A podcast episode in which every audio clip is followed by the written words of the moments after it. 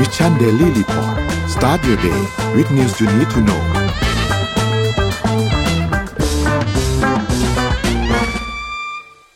สวัสดีครับยินดีต้อนรับเข้าสู่ Mission Daily Report ประจำวันที่ 3 พฤษภาคม 2566 นะครับ วันนี้คุณอยู่กับเรา 2 คนตอน7โมงถึง8โมงเช้า สวัสดีพี่โทมัสครับ สวัสดีครับ สวัสดีคุณผู้ฟังทุกท่านด้วยนะครับครับ สวัสดีทุกคนครับ วันนี้วันพุธนะครับ ก็กลางสัปดาห์กันแล้วนะครับ เดี๋ยวเราพาไปอัปเดต เรื่องราวต่างๆกันนะครับ ว่ามีอะไรเกิดขึ้นบ้างนะครับ เดี๋ยวพาไปดูตัวเลขกันก่อนครับ ตัวเลขล่าสุดครับเซตบ้านเราครับอยู่ที่ 1,528.43 นะครับ ติดลบ 0.05%นะครับ ถัดมาครับหุ้นต่างประเทศครับดาวโจนส์ครับอยู่ที่ประมาณ 34,050นะครับติดลบ 0.14%นะครับ NASDAQ 12,212นะครับติดลบ 0.11%นะครับ NYSE ครับ15,535นะครับติดลบ 0.06%นะครับฟุตที่100ครับอยู่ที่ประมาณ 7,500 7,855นะครับติดลบ 0.19%นะครับแล้วก็ห่างเสงครับอยู่ที่ 19,933นะครับบวกขึ้นมา 0.20%นะครับถัดมาครับ ราคาน้ำมันดิบครับมีการปรับตัวลดลงประมาณ 1.1 ถึง 1.2%นะครับ WTI ครับอยู่ที่ 74.73 นะครับ แล้วก็ Brent ครับอยู่ที่ 78.42 นะครับ ราคาทองคำครับอยู่ที่ 1,985.46 นะครับ บวกขึ้นมา 0.15%นะครับ และสุดท้ายครับคริปโตครับอยู่ที่ Bitcoin ครับ 28,000 นะครับ แล้วก็ Ethereum 1,832 นะครับ Binance 324 ครับ โซลาร่า22.0 นะครับ แล้วก็บิตคับคอย 1.66 นะครับ นี่เป็นอัปเดตตัวเลขทั้งหมดครับ ครับ ถ้าว่าด้วยเรื่องของการเงินนะครับ มีข่าวใหญ่ที่ติดตามกันมาตลอดตั้งแต่ต้นปีนะครับ ก็คือการที่สหรัฐอเมริกามีโอกาสที่จะเสี่ยงผิดนัดชำระหนี้นะครับ มีข่าวนี้ออกมาโดยตลอดนะครับ ในในหลายเดือนที่ผ่านมา จนล่าสุดนี้ก็ดูแล้วจะมีสัญญาณที่น่ากังวลมากขึ้นเรื่อยๆนะครับครับ ด้วยการที่จานเนตเยเลนนะครับรัฐมนตรีว่าการกระทรวงการคลังเนี่ยทำหนังสือแจ้งประธานสภาผู้แทนราษฎร เมื่อวันที่ 1 พฤษภาคมที่ผ่านมานี่แหละนะครับ warning นะครับแบบว่าสีเหลืองเข้มๆเลยนะฮะว่าสหรัฐอเมริกามีโอกาสเสี่ยงผิดนัดชำระหนี้ครั้งแรกในรอบ 200 ปีจะเรียกว่าครั้งแรกในประวัติศาสตร์ของประเทศก็ว่าได้ สาเหตุก็มาจากการที่สหรัฐอเมริกาเนี่ยน่าอาจจะมีเงินสดในคลังไม่เพียงพอ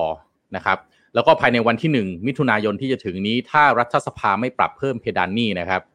เป็นสิ่งที่น่ากังวลมากถ้าจำกันได้นะครับ ในช่วงโควิดนะฮะเราก็มีการต้องไปขอปรับเพิ่มเพดานหนี้นนท์จำได้เนาะอ่านข่าวครับด้วยกันนะครับใช่ครับคุณผู้ฟังหลายท่านก็คงจะจำกันได้นะครับ เรื่องของการขอปรับเพิ่มเพดานหนี้ ของเราเนี่ยก็คุยกัน 60 ขอขยับไป 70 อะไรเงี้ยสหรัฐอเมริกานี่ปี 2022 นี่ของเขาทะลุร้อยร้อยยี่สิบร้อยสามสิบเปอร์เซ็นของ GDP เข้าไปแล้วนะครับ สองเท่าของประเทศไทยด้วยซ้ำนะฮะแต่ว่าเขาก็ยังจะขอปรับเพิ่มเพดานหนี้นะฮะเรื่องนี้เนี่ยถามว่าทางด้านประธานาธิบดีโจไบเดนมองยังไงนะครับ คือโดยนโยบายทางการเงินการคลังเนี่ยจริงๆก็เป็นหน้าที่ของเฟดทำงานร่วมกับคลังนะครับ ซึ่งฝ่ายบริหารฝ่ายการเมืองเนี่ยจริงๆก็ไม่ควรไปแทรกแซงแต่ว่าในมุมมองของผู้นำประเทศก็มีส่วนสำคัญ เพราะว่าเรื่องนี้คงไม่ใช่แค่เรื่องของ ถ้าหากผิดนัดชำระหนี้แล้วมันจะเป็นแค่เรื่องของทางการคลังแหละ มันสั่นคลอนนโยบาย มันสั่นคลอนเรื่องของความเชื่อมั่นของคนในประเทศ แล้วก็เจ้าหนี้ต่างๆ ที่มีของสหรัฐอเมริกาด้วยนะครับ ประธานาธิบดีโจไบเดนก็แถลงว่าตลอด 200 ปีที่ผ่านมาเนี่ยสหรัฐอเมริกาไม่เคยค้างชำระหนี้นะครับ แล้วก็ไม่ใช่ประเทศเบี้ยวหนี้นะครับ แง่หนึ่งคุณผู้ฟังหลายท่านก็อาจจะบอกว่าแหมก็แง่ละพิมพ์แบงก์เองได้นี่ไม่ต้องมีทองเข้าไปค้ำประกันนะฮะก็ไม่น่าจะผิดถ้าชำระหนี้นะครับ แถมว่าโอ้คุณ เอ่อเรียกว่าจะเรียกว่าอะไรนะทะลุ GDP ไปตั้งร้อยี่สิบร้อยสามสิบเปอร์เซ็นต์นะครับ แต่ว่าโจไบเดนเองก็ไม่ได้นิ่งนอนใจนะครับ ก็เรียกแกนนำสูงสุดในรัฐสภาสี่คน เข้าร่วมหารือที่ทำเนียบขาวมีนัดกันวันที่ 9 พฤษภาคมนี้นะครับ เกี่ยวกับการขยายเพดานหนี้ เพื่อที่จะหลีกเลี่ยงการผิดนัดชำระหนี้ของสหรัฐนะครับ โดยคนที่เข้าร่วมที่ประธานาธิบดีโจไบเดนเชิญเข้ามาเนี่ยมี เควินแมคคาร์ธีนะครับประธานสภาผู้แทนราษฎรนะครับอีกคนหนึ่งคือฮาคิมเจฟฟรีส์นะครับเป็นผู้นำเสียงข้างน้อยในสภาผู้แทนราษฎร มีชัคชูมาเกอร์ขออภัยชัคชูเมอร์นะครับผู้นำเสียงข้างมากในวุฒิสภา แล้วก็มิชแมคคอนเนลผู้นำเสียงข้างน้อยในวุฒิสภาก็เรียกว่าสุดยอดของสุดยอดในรัฐสภาเนี่ยโจไบเดนก็ขอเชิญมาคุยกันทั้งหมด แง่หนึ่ง ก็อาจจะมองได้ว่าเชิญมาล็อบบี้ว่าขอให้ผ่านร่างเถอะ ถ้าไม่ผ่านร่างเนี่ยเป็นเรื่องใหญ่แน่นอนนะครับ เพราะว่าผลร้ายที่จะตามมาหากว่าสหรัฐอเมริกาผิดนัดชำระหนี้ครั้งแรกในประวัติศาสตร์ของประเทศเนี่ยเรียกว่าสุดยอดหายนะเกิดขึ้นแน่นอนครับ ทั้งการเงินเศรษฐกิจนะครับ จะทำให้คนตกงาน มีการผลักภาระการผ่อนบ้านถึงเชี่ยวรถยนต์บัตรเครดิตเนี่ยเรียกว่าระเนระนาดแน่นอนนะครับ แล้วก็จะส่งผลให้ต้นทุนการกู้ยืมเงิน ต้องพุ่งขึ้นอีกนะครับ แล้วก็สร้างความเสียหายต่อการลงทุนอนาคต เรียกว่า เรียกว่ายิ่งกว่าสุดยอดโดมิโนอีกครับเรียกว่าเป็นซึนามิเลยก็ว่าได้นะครับ โดยสัปดาห์ที่ผ่านมาเนี่ยสภาผู้แทนราษฎรที่มีพรรคริพับลิกันครองเสียงข้างมากนะครับ ก็ผ่านร่างกฎหมายเพิ่มเพดานหนี้ไปอีก 1.5 ล้านล้านเหรียญสหรัฐนะครับ แต่ว่าไม่ได้ผ่านเฉยๆนะครับ ผ่านแบบมีเงื่อนไขนะครับว่าให้รัฐรัฐบาลของโจไบเดนเนี่ยต้องตัดลดงบประมาณลงไป 4.5 ล้านล้านเหรียญโครงการต่างๆ ฟังดีๆนะฮะ ให้เพิ่มเพดานหนี้หนี้1.5ล้านล้านเหรียญแต่อีกด้านหนึ่งให้รัฐบาลตัดลดงบประมาณ 4.5 ล้านล้านเหรียญในโครงการต่างๆ ที่วุฒิสภาที่พรรคเดโมแครตที่ครองเสียงข้างมาก แล้วก็ตัวประธานาธิบดีไบเดนเองเนี่ยยืนยันจะไม่ให้การเห็นชอบร่างกฎหมายดังกล่าวเนี่ยภายใต้เงื่อนไขใดๆนะครับเพราะฉะนั้นก็ยังมีเรื่องของการเมืองนะครับถึงแม้ว่ารัฐสหรัฐอเมริกามีโอกาสจะผิดนัดชำระหนี้เนี่ย แต่ว่าทางริพับลิกันแล้วก็เดโมแครตเองก็ยังเดินเกมทางการเมืองอยู่นะครับโดยเป็นเกมการต่อรองของเสียงข้างมากแล้วก็เสียงข้างน้อย ในขณะที่โจไบเดนเองเนี่ยเป็นผู้นำรัฐบาลในปัจจุบันนะครับโจไบเดนเองก็บอกว่าจะขอไม่มีการต่อรองในเรื่องของการเพิ่มเพดานหนี้นะฮะในแง่นี้ก็เลยมองได้ว่าการที่เรียกนะครับเรียกว่า เป็นสี่คนที่ใหญ่ที่สุดแล้วเนี่ยฮะในในรัฐสภาเข้ามาคุยเนี่ยก็น่าจะเป็นการล็อบบี้หรือเปล่าเพื่อขอให้ผ่าน โดยที่ไม่มีการต่อรอง แต่แน่นอนว่าคงเป็นไปไม่ได้นะครับมันคงต้องมีการต่อรองหลังฉากนะครับ เพราะว่าขอให้ตัดลดงบประมาณ 4.5 ล้านล้านเหรียญนะครับ ก็น่าจะน่าจะอืนไม่เข้าคายไม่ออกพอสมควรสำหรับรัฐบาลของโจไบเดนเองนะครับแต่ว่าก็ย้ำออกมาย้ำผ่านสื่อนะครับ ว่าจะไม่มีการต่อรองเรื่องการเพิ่มเพดานหนี้แต่ จะยอมหารือนะครับเรื่องของการตัดลดงบประมาณ ถ้าสภาคองเกรสยอมอนุมัติการเพิ่มเพดานหนี้นะครับก็สหรัฐอเมริกาครับประสบปัญหาตัวเลขหนี้สาธารณะทะลุเพดานหนี้นะครับที่กำหนดเอาไว้ที่ 31.4 ล้านล้านเหรียญสหรัฐตั้งแต่ 19 มกราคมที่ผ่านมาแล้วครับ เพราะฉะนั้นนี่จึงเป็นที่มาว่าทำไมข่าวนี้จึงเป็นข่าวใหญ่มาตั้งแต่มกราคมที่ผ่านมานะครับ แต่ว่าเพราะกระทรวงการคลังของสหรัฐอเมริกาเนี่ยใช้มาตรการพิเศษนะครับที่จะนำเงินสดมาจ่าย แต่ก็เตือนว่าคลังเนี่ย มีเงินสดจ่ายได้ถึงแค่ต้นเดือนมิถุนายนนี้เท่านั้นนี่จึงเป็นที่มาครับว่าทำไมวันที่หนึ่งมิถุนายนนี้จันเน็ตจะเล่นถึงออกมาเตือนว่าถ้าไม่ผ่านกฎหมายนี้นะครับ มีโอกาสผิดนัดชำระนะครับ ก่อนหน้านี้ครับในปี 2554 นะครับ ก็เคยมีการมีการงัดข้อกันนะฮะระหว่างรีพับลิกันแล้วก็เดโมแครตเรื่องของการเพิ่มเพดานหนี้มาครั้งหนึ่งแล้ว ที่ก็ทำให้อเมริกาเสี่ยงผิดนัดชำระหนี้มาครั้งหนึ่งแล้วนะครับ แล้วก็ จะทำให้ประเทศถูกลดระดับความน่าเชื่อถือลงมาด้วยนะครับ แต่ก็ผ่านมาได้นะครับ ครั้งนี้ก็คงต้องดูนะครับว่าการคุยกันของสี่คนนี้รวมถึงโจไบเดนเป็นห้าคนเนี่ย จะได้ข้อสรุปอะไรออกมานะครับ แต่ว่าถ้าอันนี้ความเห็นส่วนตัวผมนะฮะยังไงก็คงผ่านแหละนะครับ คิดว่าคงผ่านมา แต่ว่าต้องดูว่าเกมการเมืองของเดโมแครตแล้วก็รีพับลิกันเนี่ยเขาเล่นเขาจะเล่นกันอย่างไรนะครับ ผมคิดว่า จะดีจะแย่ยังไงสหรัฐอเมริกาไม่ยอมให้ประเทศตัวเองที่เรียกว่าเป็นอันดับหนึ่งของโลกแล้วก็กำลังงัดข้อกับจีนอยู่ในปัจจุบันเนี้ยกลายเป็นคนผิดนัดชำระหนี้ เพราะว่านั่นแปลว่าคุณกำลังจะเสียตำแหน่งผู้นำโลกไปอย่างเป็นทางการแน่นอนนะครับ ประมาณนี้ครับ ติดตามกันดูนะฮะว่าสหรัฐอเมริกาเป็นยังไงการนัดชำระหนี้รอติดตามเลยครับ เรื่องนี้นนพาไป Morning Talk ก่อนครับพี่โทมัสเดี๋ยวเดี๋ยวไปข่าวต่อกันที่ข่าวครับ Morning Talk วันนี้เนี่ยหัวข้อเป็นหัวข้อเกี่ยวกับเรื่องของวิธีการ จัดการอารมณ์ในวันที่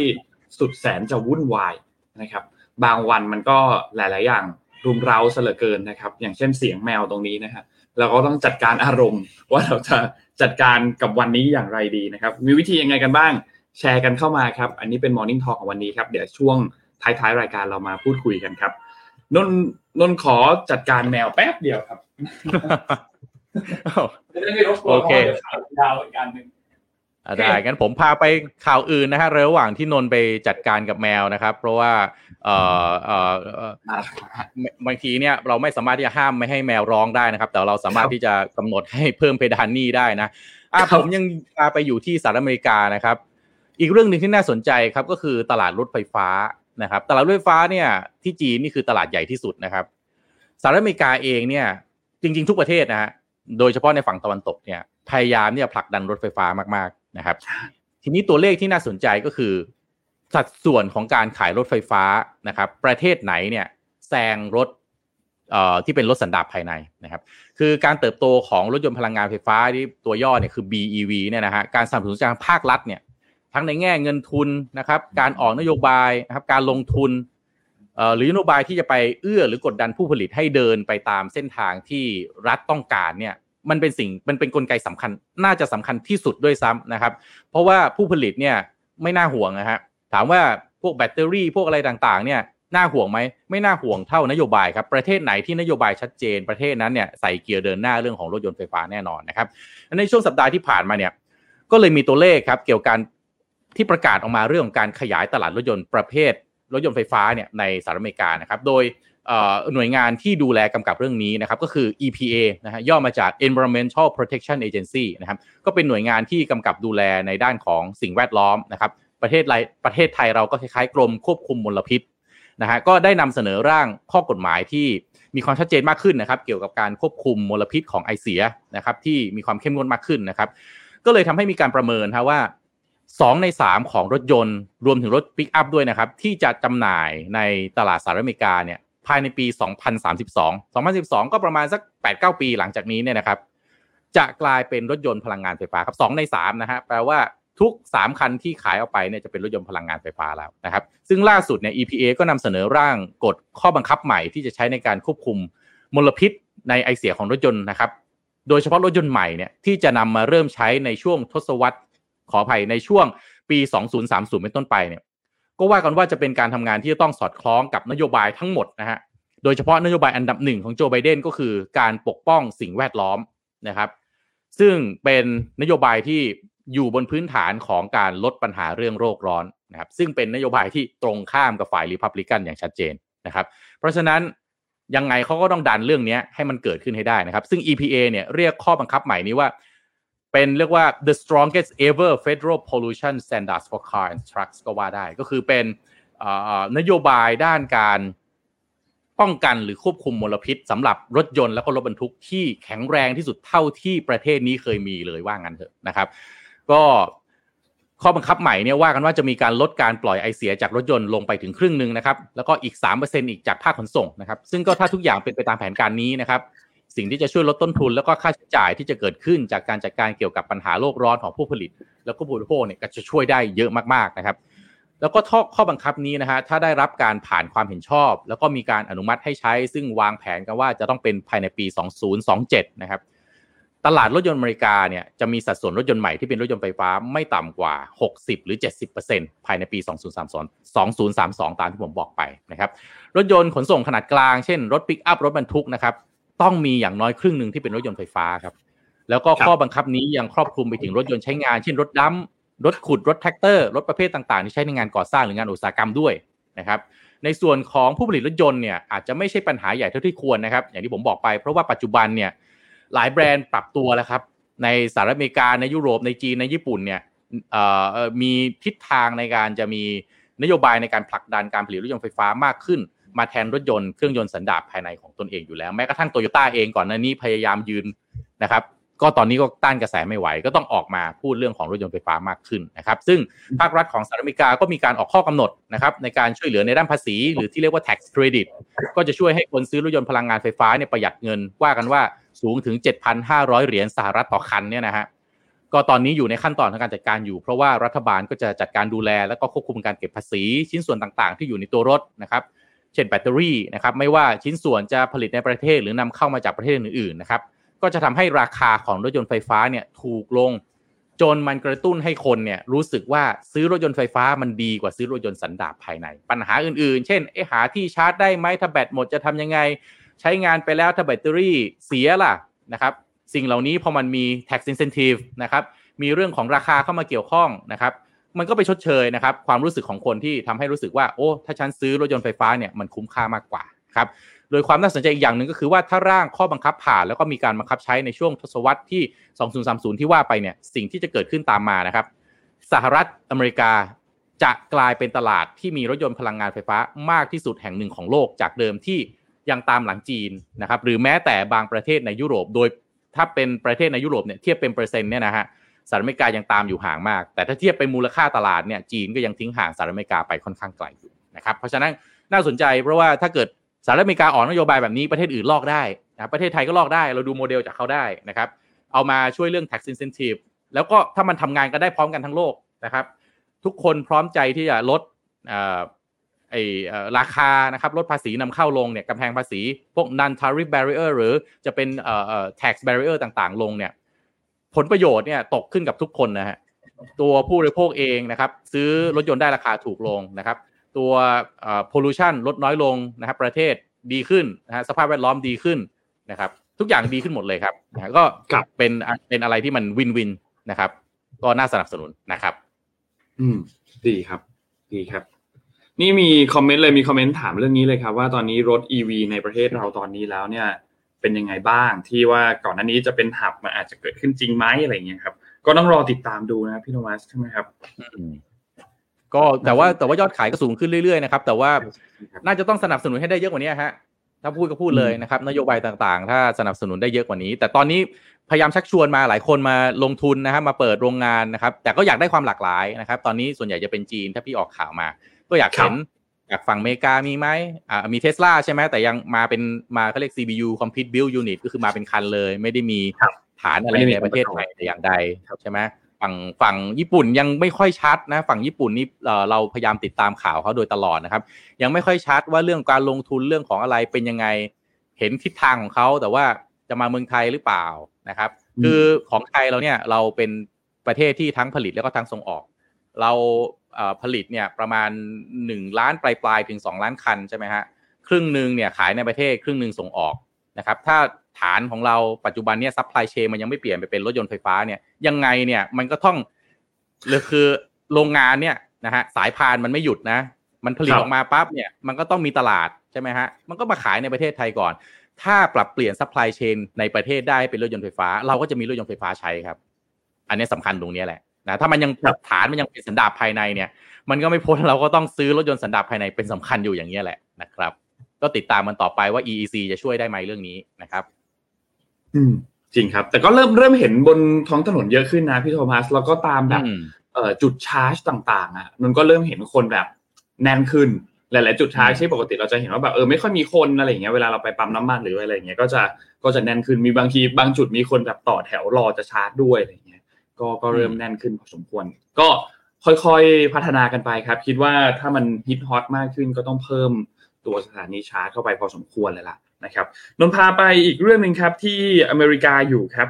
แต่เป็นเรื่องของธนาคารที่ล้มครับ เชื่อมต่อกับเรื่องการเงินเมื่อกี้ที่พี่โทมัสพูดถึงมานะครับ ก็เรื่องธนาคารล่าสุดเนี่ยที่เราเห็นข่าวกันก็คือ First Republic นะครับคือต้องบอกว่าในช่วงในช่วงตลอดประมาณสัก 2 เดือนที่ผ่านมาเนี่ยตั้งแต่ที่เราเห็นข่าว Silicon Valley Bank ตอนนั้นเนี่ยนะครับก็มีทั้ง Silicon Valley Bank มี Signature Bank มี Silvergate นะครับที่ก่อนหน้านี้เนี่ยล้มไปนะครับแล้วก็ล่าสุดที่เราเห็นข่าวก็คือ First Republic เนี่ยนะครับซึ่งต้องบอกว่าทั้งหมดนี้เนี่ยเกิดขึ้นในระยะเวลาไม่ถึง 2 เดือนนะครับแล้วก็ ทางธนาคาร First Republic เนี่ยก็ได้ประกาศล้มละลายอย่างเป็นทางการเป็นที่เรียบร้อยแล้วนะครับ ซึ่งณปัจจุบันตอนนี้เนี่ยก็มีหน่วยงานกำกับดูแลของสหรัฐเนี่ยเข้ามาจัดการขายสินทรัพย์ของธนาคารให้กับทางด้าน JP Morgan Chase นะครับซึ่งเป็นธนาคารที่ใหญ่ที่สุดในสหรัฐอเมริกาเป็นที่เรียบร้อยแล้วนะครับ ซึ่งทุกอย่างก็จัดการอย่างรวดเร็วมากๆนะครับ ซึ่งต้องบอกว่าสาเหตุการล้มของธนาคารเนี่ยนะครับ ก็จริงๆแล้วมีหลายปัจจัยแต่ว่า หนึ่งในนั้นเนี่ยมาจากการขึ้นดอกเบี้ยนโยบายอย่างต่อเนื่องของเฟดนะครับธนาคารกลางสหรัฐนะครับในช่วง 1 ปีที่ผ่านมานะครับก็ทำให้มูลค่าของพันธบัตรที่ธนาคารหรือว่าสถาบันการเงินต่างๆ เหล่านี้ที่เขาเอาเงินไปลงทุนเนี่ยมันลดลงมานะครับทำให้ลูกค้าสุดท้ายแล้ว พอมีการถอนเงินพร้อมกันเกิดขึ้น ก็ธนาคารหรือว่าสถาบันการเงินเนี่ยเขาก็จำเป็นที่จะต้องขายพันธบัตรเหล่านั้นไป เพื่อที่จะเอาเงินมาให้ลูกค้าที่ต้องการจะถอนเงิน ซึ่งสิ่งที่ตามมาคือเขาก็ ขาดทุนจากการขายพันธบัตรนั้นไปค่อนข้างที่จะเยอะพอสมควรนะครับ ก็เลยขาดทุนไปจากเงินลงทุนอันนั้นนะครับ ซึ่งต้องบอกว่าอย่าง First Republic Bank เนี่ยราคาหุ้นเนี่ยนะครับปรับตัวลงมาในระยะเวลา 1 ปีเนี่ยลงมา 97.65เปอร์เซ็นต์นะครับคือจากประมาณสัก 144 ดอลลาร์สหรัฐ เหลือเพียงแค่ประมาณสัก 3.5 ประมาณ 3 ดอลลาร์สหรัฐเท่านั้นนะครับ ซึ่ง ลงมาค่อนข้างเยอะมากๆนะครับ ทางด้าน JP Morgan Chase ครับประธานเจ้าหน้าที่บริหารคือคุณเจมี่ดิมอนเนี่ยนะครับก็แสดงความคิดเห็นในการรายงานกับผู้ถือหุ้นใน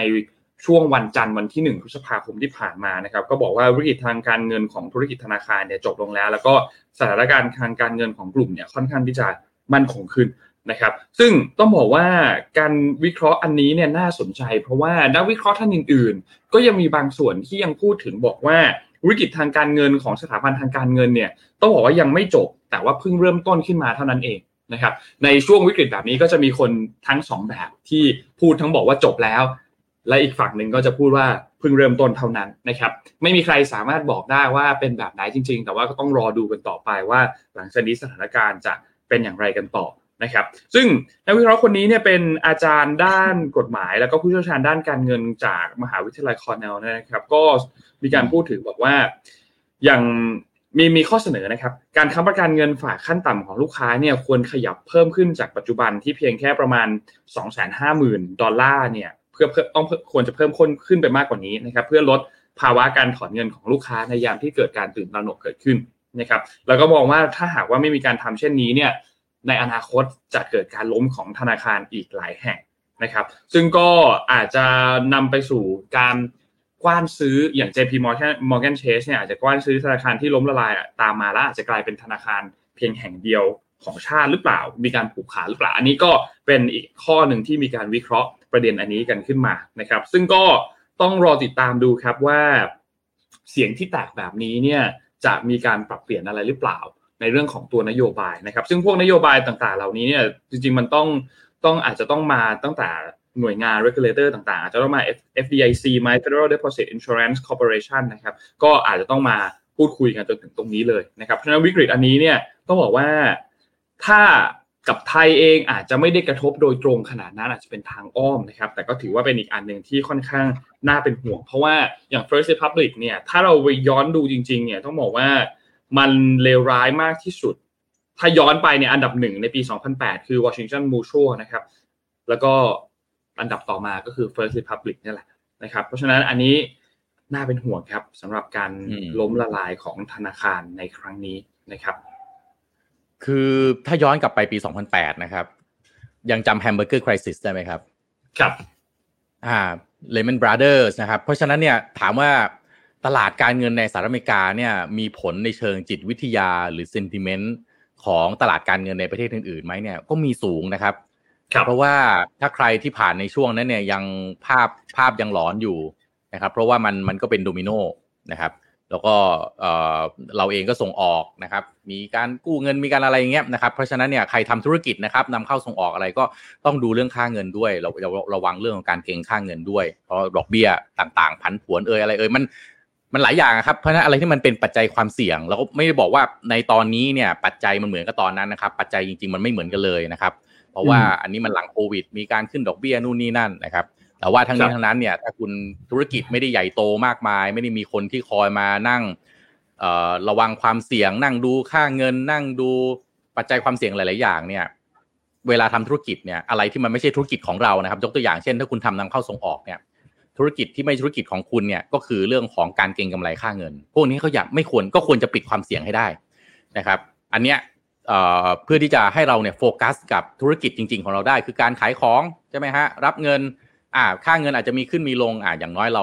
ป้องกันเอาไว้แล้วนะครับฟิกเอาไว้แล้วเรารู้ชัดๆ แล้วว่าขายของไปเนี่ยเหลือกำไรเท่าไหร่ อย่างเงี้ยมันก็ดีกว่าไปนั่งเก่งว่าอุ้ยเดี๋ยวถ้าค่าเงินมันลดลงนะเราก็จะได้กำไรมากขึ้น แต่ถ้ามันไม่ลดล่ะถ้ามันเพิ่มขึ้นล่ะอ่าเรา ต้องจ่ายแพงขึ้นหรือเปล่า มันก็เป็นความเสี่ยงที่เป็นความเสี่ยงที่อยู่นอกธุรกิจนะครับนะฮะก็อาจจะไม่ดีนะครับว่ากันที่เรื่องเงินนะครับสหรัฐอเมริกาขึ้นดอกเบี้ยเอาขึ้นดอกเบี้ยเอานะครับมีแบงก์ล้มเอาล้มเอานะครับผมพามาอีกฝั่งหนึ่งของโลกนะครับที่ญี่ปุ่นนะฮะไปที่ญี่ปุ่นตอนนี้เขาบอกว่าเฮ้ยไปง่ายขึ้นแล้วนะครับ ก่อนหน้านี้เนี่ย เราก็เฮกันนะช่วงต้นต้นปีนะนะฮะเงินเยนเนี่ยถูกมากไปแห่กันแรกผมก็แห่กันแรกกันมาเยอะแยะเลยนะครับ อันนี้ก็ไม่รู้เป็นข่าวดีหรือเปล่านะครับ แต่สำหรับใครที่แลกใส่วอลเล็ตเอาไว้แล้วเนี่ยก็อาจจะแบบแม่ แต่มันก็น่าจะเป็นข่าวดีแหละ เพราะว่าเยนเนี่ยอ่อนค่าลงไปอีกนะครับ ตอนนี้ว่ากันว่า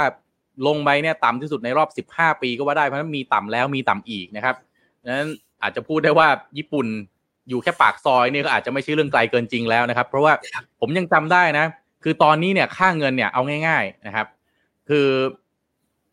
เมื่อก่อนนี้ตอนเมื่อช่วงสักต้นต้นต้นปีเนี่ยเราไปเที่ยวเนี่ยเรียกว่าเอ่อของสักหนึ่งร้อยบาทเนี่ยเราก็จะจ่ายประมาณสักยี่สิบปลายปลายๆเกือบสามสิบาทนะยี่สิบเจ็ดอ่ายี่สิบแปดบาท ครับ ตอนนี้จ่ายสักยี่สิบห้าบาทเองอะใช่จ่ายสักประมาณยี่สิบห้าบาท ก็ย้อนกลับไปสมัยผมเป็นนักเรียนแลกเปลี่ยนตอนสมัยนู่นเลยฮะ สมัยมัธยมต้นเลยฮะเลทเนี้ยหารสี่ผมจำได้เลย เพราะว่าไปญี่ปุ่นในช่วงก่อนโควิด เนี่ย ต้องเรียกว่าหารสองอะ คืออ๋อ หันสองเลยเหรอครับช่วงนั้นหารสองหารสองแพงมากช่วงที่มันเยครันบแพงๆนี่แพงหนักจริงนะครับ แล้วก็ครับขึ้นมาเป็นหารสามตอนนี้หารสี่ฮะถูกขนาดนั้นนะครับ ก็สำหรับใครที่มีแผนจะไปที่ญี่ปุ่นนะฮะก็บอกเลยมีเฮแน่นอนนะครับรูเบิร์กเขาก็รายงานนะครับ ว่าค่าเงินเยนญี่ปุ่นนี่อ่อนค่าอย่างหนักนะครับ เพราะว่าจากการที่เงินเฟ้อปรับตัวเพิ่มสูงขึ้นสูงที่สุดในรอบ 4 เดือนจากการที่ธนาคารกลางของญี่ปุ่นเนี่ย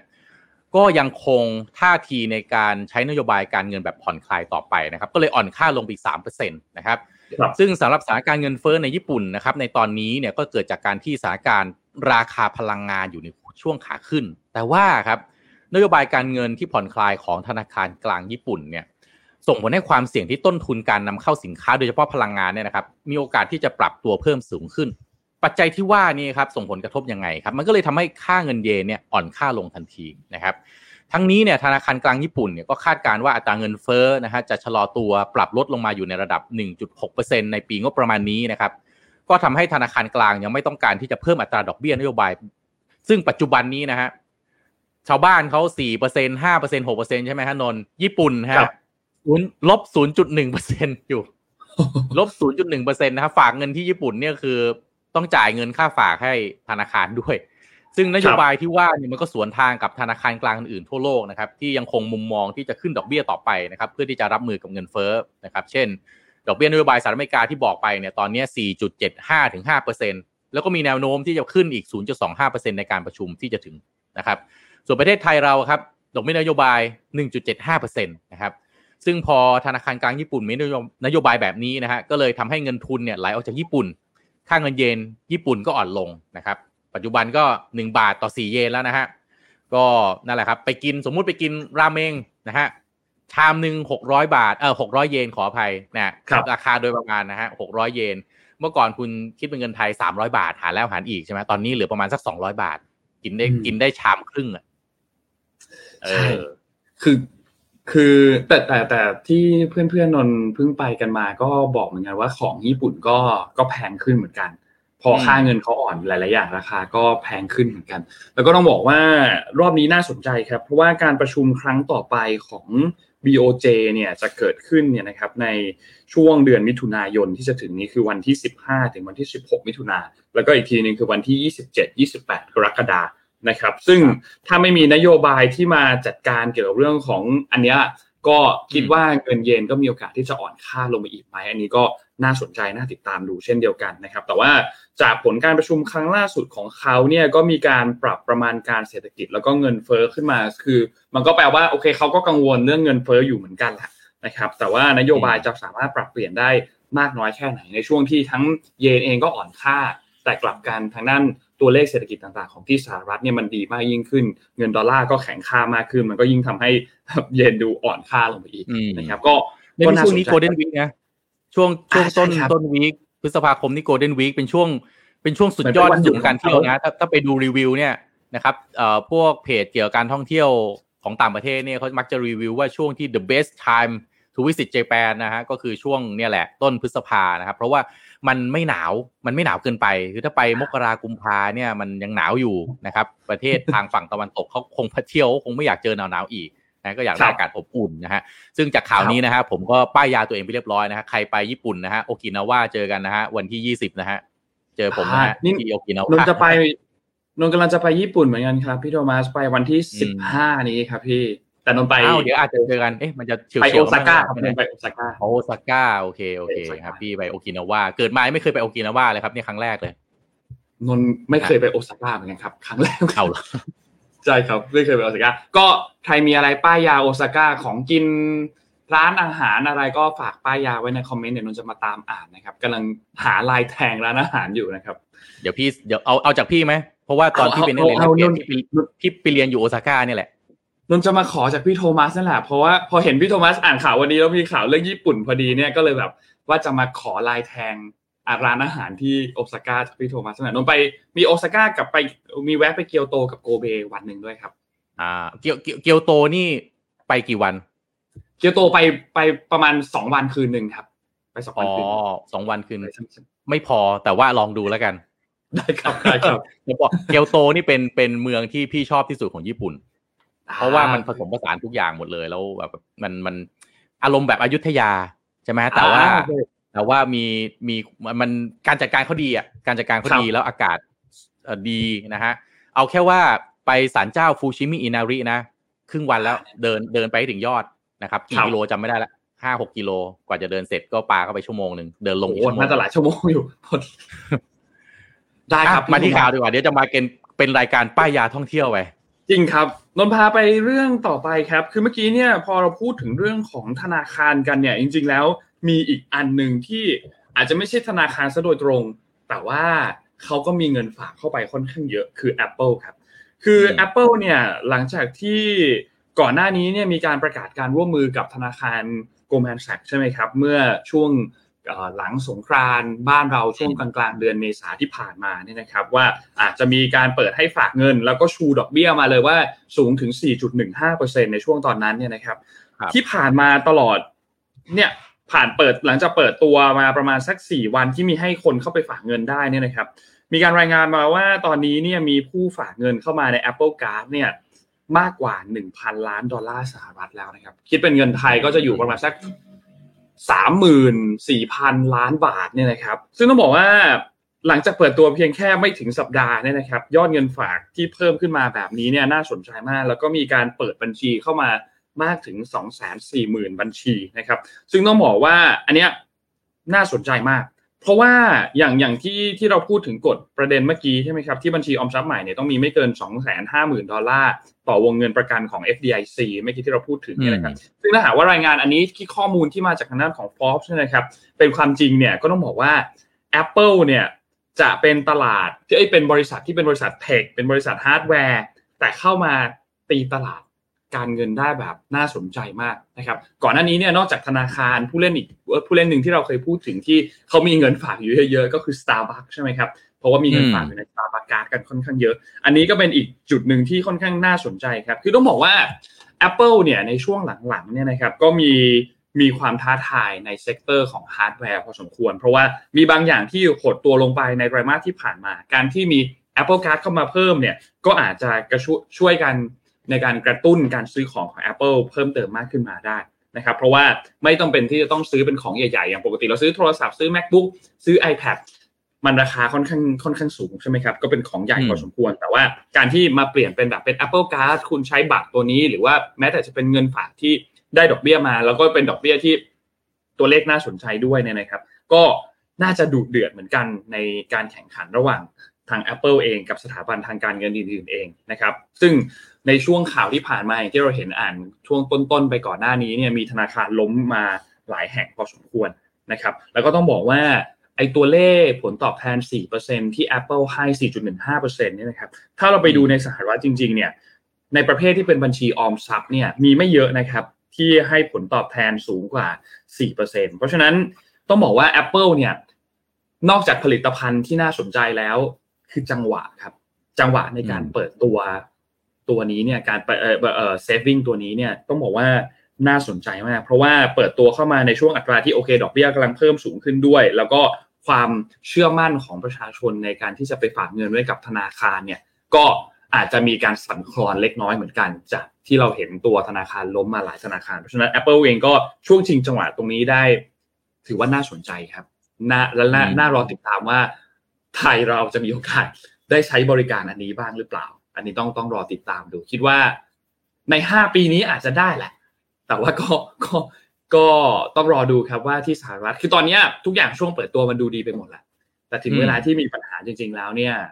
Apple จะสามารถจัดการปัญหาได้หรือเปล่า คนก็ยังมีการพูดถึงเรื่องของสภาพคล่องต่างๆ ว่า เอ๊ะพอถึงเวลาแล้วเนี่ยสภาพคล่องต่างๆมันจะโอเคจริงๆไหมอันนี้ก็เป็นอีกอันหนึ่งแต่ที่ที่ที่ชอบมากๆอย่างหนึ่งนะครับพี่โทมัสคือครับ UX UI อย่างดูเราดูหน้าหน้าจอตรงเนี้ยมันสวยมากเลยอะอืมมันดูแล้วมันดูเข้าใจง่าย ดูแล้วแบบเอออืมเราคุ้นเราคุ้นกับ UX UI แบบนี้ก็เป็นอีกอันหนึ่งที่ต้องบอกว่า Apple ทำได้ดีมาโดยตลอดเรื่องของ UX UI แต่ว่าในเรื่องของผลงานทางด้านการเงินจริง ๆ อาจจะต้องรอดูกันระยะยาวครับ อืม ก็ถ้า 4.15 จริงเปิดพรุ่งนี้พี่เอาเงินไปฝากเลยครับ จริงครับก็ดูข่าวเนี่ยฮะ Signature ลามมาเรื่อยๆ Silicon Valley First Republic นะฮะครับคือเขาก็คุยกันว่าเขาบอกเฮ้ยต่อไปเนี่ย บริษัทขายกาแฟขายมือถือเนี่ย มั่นคงกว่าแบงค์นะ อันนี้ถ้าแบบว่าอืมย้อนกลับไปสักสามสิบปีก่อนนะไปพูดอย่างนี้นี่คนคงขำโคเรียกว่าขำกากเลยนะฮะ ปัจจุบันนี้แบบพูดปั๊บเออมานั่งคิดเลยว่าเออมันก็จริงว่ะนะฮะอย่างอย่าง Apple เนี่ยโอ้โหเงินสดในมือเนี่ยมหาศาลมากนะ Starbucks ก็ไม่ต้องพูดถึงแล้วธุรกิจของเขาเนี่ยคือมันแข็งแรงอะ คนมันซื้อมาใช้มากิน กันเรียกว่าเป็นปกติเลยถูกไหมฮะขณะที่แบงค์เนี่ยครับเจอนโยบายเจอนู่นนี่นั่น สันคอนเดี๋ยวก็สันคอนละเอ่อเอ่อ Apple ออกสินค้าใหม่มีผู้ใช้รองรับอยู่ตลอด Starbucks เนี่ย เรียกว่าเป็นบริษัทที่มีผลกระทบกับสังคมสูงมากนะฮะอยู่ดีๆพรุ่งนี้ Starbucks หายไปนี่ผมว่าเดือดร้อนหลายคนนะอ่าจริงครับเดือดร้อนหนักหลายคนถูกไหมฮะครับเพราะฉะนั้นเนี่ยมันน่าคิดเหมือนกันนะว่า เอ๊ะต่อไปเนี่ยผู้เล่นแบบนี้เนี่ย ถ้ามัน Star- เอ่อเปิด เปิดด้วย Starbucks เปิดด้วย Apple มันไม่ได้มีแค่นี้นะฮะผู้เล่นรายใหญ่ของโลกอะ่ะเดี๋ยวจะทยอยมากันอีกหรือเปล่า แบงค์เนี่ยมันจะกลายเอาอย่าอย่าอย่าเป็นแบงค์เอ่ออุตสาหกรรมทางการเงินเนี่ยจะกลายเป็นน่านน้ำใหม่ของบริษัทระดับบิ๊กบิ๊กของโลกไหมเขาจะมาแข่งกันที่สนามนี้ไหมแทนที่เขาจะไปขยายในธุรกิจเดิมๆของเขาครับพูดขำๆไปเทสลาเนี่ย เงินก็ไม่น้อยนะ มีโอกาสไหมอยู่ดีๆเทสลาแบงก์มาความบ้าของอีลอนมัสนี่ไม่แน่นะครับอ่านะฮะอยู่ก็จริงไนแล้วกี้ยิ่งมีทวิตเตอร์อยู่ในมือด้วยไนกี้เป็นไปได้ไหมโอ้ไนกี้เหรอครับอ่าลองลองนึกตามดูโคคาโคล่าเป็นไปได้ไหมนะไม่เนี่ยฟริโตเลเ p ปซี่พวกนี้เงินเยอะทั้งนั้น แล้วก็เรียกว่าเครือข่ายในโลกเนี่ย มหาศาลมาก ที่น่ากังวลคืออะไรครับ คือถ้าเขามาเนี่ย เราทำอะไรไม่ได้เลยนะฮะ regulator เมืองไทยที่โอ้โห govern ถ้าเป็นบริษัทโลโก้ท้องถิ่นเนี่ยนะฮะ regulate แบบเป๊ะเป๊ะเป๊ะเป๊ะแต่ถ้าเป็นบริษัทต่างประเทศมาเนี่ยไป regulate อะไรเขาไม่ได้เลยอะ่ะอันนี้คือสิ่คงรับที่เป็นความเสี่ยงที่น่ากังวลมากนะครับ แล้วเนี่ยแอปพลิเคชันเขามา พอเขามาแล้วเขาก็มาสอนให้เราใช้ พอเราใช้จนติดปั๊บจากนั้นมาเขาก็จะขึ้นค่าธรรมเนียมอ่าเขาขุดบ่อล่อปลาก่อนวันนี้ 4.15%ใช่ไหมต่อไปเดี๋ยวเบี้ยลดลงลดลงเรื่อยๆเนี่ยเราก็อาจจะออกจากแพลตฟอร์มเขายากแล้ว เนี่ย อันนี้เป็นสิ่งที่น่ากังวล จริงนะครับน่ากังวลครับเออน้องขอพาไปข่าว PR หนึ่งอันครับ ก่อนที่จะไปข่าวครับถัดไปนะครับ วันนี้อยากจะมาชวนทุกท่านป้ายยาหนังสือเล่มใหม่ของบอสครับหนังสือเล่มนี้เนี่ยต้องบอกว่าพูดถึงเรื่องของคือทุกวันนี้เนี่ยเราอยู่ท่ามกลางความวุ่นวายมากๆนะครับ ซึ่งมันเชื่อมกับ morning thought ของเราวันนี้ด้วยนะครับ แล้วก็เสียงรอบข้างก็ค่อนข้างเยอะมีเสียงรบกวนนู่นนี่ค่อนข้างเยอะ ความสงบอาจจะหาได้ยากนิดนึง เอาจริงๆ ตั้งแต่ตื่นมาเลย บางคนมีนาฬิกาปลุก ก็เหมือนเป็น notification ปลุกเราขึ้นมาละอันหนึง แล้วพอเปิดโทรศัพท์ขึ้นมาโนติก็ขึ้นเพียบเลย มีคนนู้นคนนั้นคนนี้ไลน์มาอีเมลมาโซเชียลมีเดียข้อความต่างๆ เยอะมากนะครับ ซึ่งทำให้ตอนเช้าแทนที่มันควรจะสงบใช่ไหมครับ ก็อาจจะปั่นป่วนไปเร็วมาก จนบางทีเรามีเรื่องสำคัญที่วันเนี้ยเราจำเป็นที่จะต้องทำบางทีเราก็ลืมไป ก็เลยอยากที่จะชวนทุกท่านตั้งคำถามกับตัวเองครับว่าจริงๆแล้วเป้าหมายในการมีชีวิตอยู่ ไม่ต้องเอาระยะยาวมาก เอาแค่ของวันนี้ก่อน มีสิ่งสำคัญอะไรบ้างที่เราอยากจะมีเวลาให้ก็เลยจะมาป้ายยาหนังสือเล่มนี้ครับ Calm in the Chaos นะครับ เป็นเมื่อโลกเสียงดังเกินไปนะครับ เป็นหนังสือเล่มใหม่จากบอสของเราครับประวิทย์หานุสาหะนะครับ ที่จะชวนทุกท่านไปตามหาความเงียบสงบ และฟังเสียงความต้องการในใจกันอีกครั้งนะครับ ท่ามกลางโลกที่ดังกึกก้องไปด้วยความยุ่งเหยิง นะครับก็สามารถที่จะ pre-order กันได้แล้วนะครับ จริงๆ ต้องบอกว่าเปิดให้ pre-order ตั้งแต่วันที่ 1 พฤษภาคม ไปจนถึงวันที่ 31 พฤษภาคมนะครับในราคาเพียงแค่ 250 บาทเท่านั้นจากราคาเต็ม 299 บาทสำหรับปกอ่อนนะครับส่วนสำหรับปกแข็งนะครับราคาเต็มคือ 420 บาท ตอนนี้ pre-order 370 บาทเท่านั้นนะครับโดยสินค้าเนี่ยจะถูกจัดส่งตั้งแต่วันที่ 1 มิถุนายนเป็นต้นไปนะครับส่วนช่องทางในการสั่งนะครับสมมูลได้ ปักเอาไว้ให้แล้วนะครับ มีหลายช่องทางเลยครับ จะสั่งจาก s h อ p e e Lazada หรือจะเป็น Line Shopping ของ Mission to the Moon ก็ได้เช่นเดียวกันนะครับ ใครที่มี Line แอดของ Mission to the Moon อยู่แล้วเนี่ยก็สามารถที่จะทักเข้าไปสั่งทางนั้นได้ เช่นเดียวกันนะครับ ก็ฝากกันไปด้วยครับกับหนังสือเล่มใหม่ครับ เมื่อโลกเสียงดังเกินไปนะครับอืมจองบัตร Mission to the Moon Forum กันหรือยังครับทุกคนอ่ามาเตือนก่อนนะครับ เดี๋ยวจะไม่ทันนะฮะ นะครับ แล้วก็งาน forum ของ Mission to the Moon นี่คนสนใจล้นหลามมากนะ ไปที่ไหนเนี่ยผมเจอแต่คนทักนะว่า ซื้อบัตรแล้วนะคะ รอไปเจอนะคะอะไรอย่างเงี้ยนะครับ ก็ session ต่างๆเวิร์กช็อปต่างๆ นี่ซื้อบัตรจับจองกันล้นหลามมาก เพราะว่าจะเรียกว่าเป็นเวิร์กช็อปไม่ใช่มันเป็น forum แรกของ Mission to the Moon ก่อนหน้านี้เราเป็น fan meet ใช่ไหมของ MDR แต่ยังไม่เคยมีงานแบบนี้นะฮะเพราะฉะนั้นเนี่ยเอานี้เอาไม่พูดถึงเรื่องขายบัตรแล้วกันนะครับ แต่ว่า ถ้าคุณเป็นบริษัทเป็นแบรนด์ที่คิดว่าสนใจนะครับในการจับจองพื้นที่เพื่อตั้งบูธภายในงานเนี่ยมาพบปากกับแฟนรายการนะครับ ก็เรียกว่าหลากหลายวัยนะครับทั้งอาชีพด้วยอะไรต่างๆ ก็จะเพิ่มโอกาสนะครับให้แบรนด์คุณไม่ที่รู้จักมากขึ้นนะครับ ก็แบรนด์ที่สนใจรีบจองนะครับ บูธก็ใกล้เต็มแล้วนะครับ ก็ติดต่อไปได้ที่อีเมล contact at mission to the moon co นะครับหรือว่าโทรไปเลยฮะติดต่อน้องแยมก็ได้นะครับ 0843628990 ให้เบอร์ไว้แล้วนะครับ เดี๋ยวให้สมมูลใส่ ข้อมูลไว้ให้อีกทางหนึ่งนะครับสำหรับแบรนด์ที่น่าสนใจนะครับครับอะเราพาไปต่อกันที่ข่าว ผมพาไปต่อกันที่ข่าวเมื่อกี้อยู่ที่ญี่ปุ่น และผมพาไปอีกข่าวหนึ่งของญี่ปุ่นที่น่าสนใจนะครับ อันนี้น่าสนใจครับ เพราะว่าน่าจะน่าจะเป็นการน่าจะเป็นสัญญาณบางอย่างนะที่บอกประเทศอื่น ๆด้วยนะครับ เรื่องของกำลังพลนะครับ ญี่ปุ่นนี่เป็นประเทศร่ำรวยนะครับ มีงบประมาณมหาศาลนะครับ แล้วก็ทุ่มงบกลาโหมสูงมากนะครับ ซึ่งประเทศญี่ปุ่นเนี่ยเป็นจะเรียกว่าเป็นประเทศที่มีภัยคุกคามจากประเทศที่มีแสนยานุภาพทางทหารในระดับโลกเนี่ยจะเรียกว่าแซนจะเรียกว่าแซนพิมยิ่งกว่าแซนวิชนะครับเพราะว่าเจอทั้งจีน รัสเซียแล้วก็เกาหลีเหนือสามประเทศนี้เนี่ยเรียกว่าแสนยานุภาพทางการทหารอาวุธยุทโธปกรณ์เนี่ยสูงติดอันดับต้นๆของโลก เกาหลีเหนือนี่ไม่ได้ประเทศใหญ่แต่นิวเคลียร์เนี่ยมหาศาลมากนะครับ เพราะฉะนั้นญี่ปุ่นอยู่ตรงกลางเนี่ยประเทศตัวเองอยู่ภายใต้ความเสี่ยงมหาศาลนะครับ เพราะฉะนั้นนอกเหนือจากการพิพาทที่ว่าด้วยเขตแดนทะเลทางทะเลกับจีนแล้วก็รัสเซียแล้วนะครับ จีนรัสเซียเองก็ดำเนินการซ้อมรบในบริเวณรอบเกาะต่างๆ ของญี่ปุ่นอยู่เรื่อยๆ เกาหลีเหนือเองวันดีคืนดีฮะยิงขีปนาวุธข้ามหลังคาบ้านญี่ปุ่นนะฮะไปตกแถวทะเลแถบๆใกล้ๆบ้านซะงั้นนะครับ ก็ มันเข้ามาใกล้ๆ ข้ามเกาะต่างๆ ญี่ปุ่นไปเรื่อยๆนะครับ จะไปถึงในระดับโลกอีกนะครับ จีนรัสเซียก็ต่อต้านนะครับสหรัฐอเมริกานะครับ ทั้งในระดับภูมิภาคในระดับโลกขณะที่ญี่ปุ่นเองเป็นพันธมิตรกับสหรัฐอเมริกา ซึ่งญี่ปุ่นเองเนี่ยก็ต้องตัดสินใจนะฮะที่จะเพิ่มงบประมาณทางด้านการอาหาร แล้วก็ความมั่นคงเป็น 2 เท่าภายในระยะเวลา 5 ปี เพราะว่าในดินแดนเขตแถบนั้นเนี่ยมันเดือดขึ้นเรื่อยๆทุกวันผ่านหน้าข่าวถ้าเกิดว่าเราติดตามนะครับ ก็ต้องเอาเงินไปซื้ออะไรครับ ไปซื้อจรวดนะครับ ขีปนาวุธแบบโทมาฮอกจากสหรัฐอเมริกาเนี่ยซื้อไปอีก 400 ลูกนะครับ เพื่อที่จะมาเพิ่มขีดความสามารถในการตั้งรับป้องกัน แล้วก็โต้ตอบนะครับ รัฐบาลญี่ปุ่นเองก็มีนโยบายส่งเสริมกองกำลังทางด้านงบประมาณทางด้านกลาโหมนะฮะสูงมากขึ้นนะครับ แต่ในความเป็นจริงเนี่ยใส่งบเข้าไปเนี่ย